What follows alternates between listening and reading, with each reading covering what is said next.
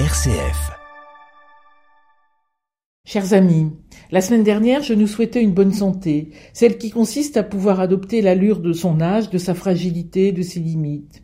Une bonne santé qui cherche à ne pas opposer la santé et la maladie. Aujourd'hui, je nous souhaite une belle année. Quand on dit mes vœux de bonheur pour cet an neuf, là aussi, ne pas opposer le bonheur et le malheur, car le bonheur, pas plus que la santé, ne saurait désigner un état, mais une profondeur.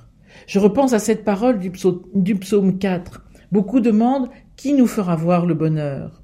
Sur nous, Seigneur, que s'illumine ton visage. Nous savons chacun ce qu'il en est du poids des douleurs, des chagrins, des échecs de nos vies. Alors peut-on sauver le bonheur? Oui, je le crois.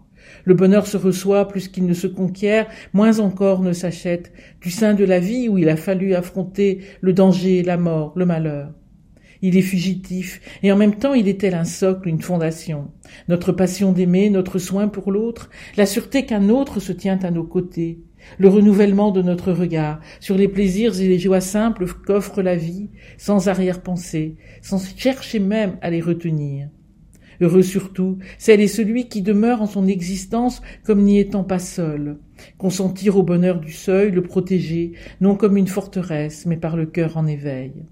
Alors oui, qui nous fera voir le bonheur, qui nous donnera les yeux du dedans pour le reconnaître, y consentir, le laisser s'approcher sans lui faire peur. Parcours menacé, que celle de la décision pour l'existence, frémissante, sentir la vie, au risque d'en souffrir. Dans la Bible, être heureux implique de ne pas suivre un chemin tout tracé par convenance ou par paresse, mais se risquer soi-même, résister aux rêves illusoires, ne pas se laisser prendre par une pensée préfabriquée, le chemin de la vie heureuse, modeste et opiniâtre, demande que l'on prenne le réel tel qu'il se donne, chercher à vivre avec tout soi-même, dans la patience qu'il est possible et heureux d'ouvrir davantage son existence.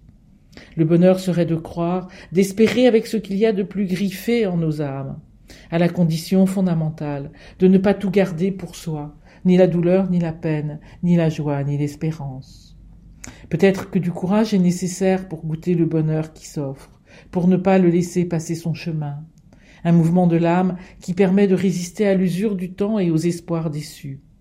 Le bonheur, ou se concentrer sur ce qui vient, simplement demain, et affirmer que la bienveillance, la solidarité valent mieux que le soupçon ou l'indifférence. Et croire absolument que nous pouvons écrire notre vie, garder le stylo en main. Alors vraiment oui, que cette année vous soit, à chacune et chacun, heureuse.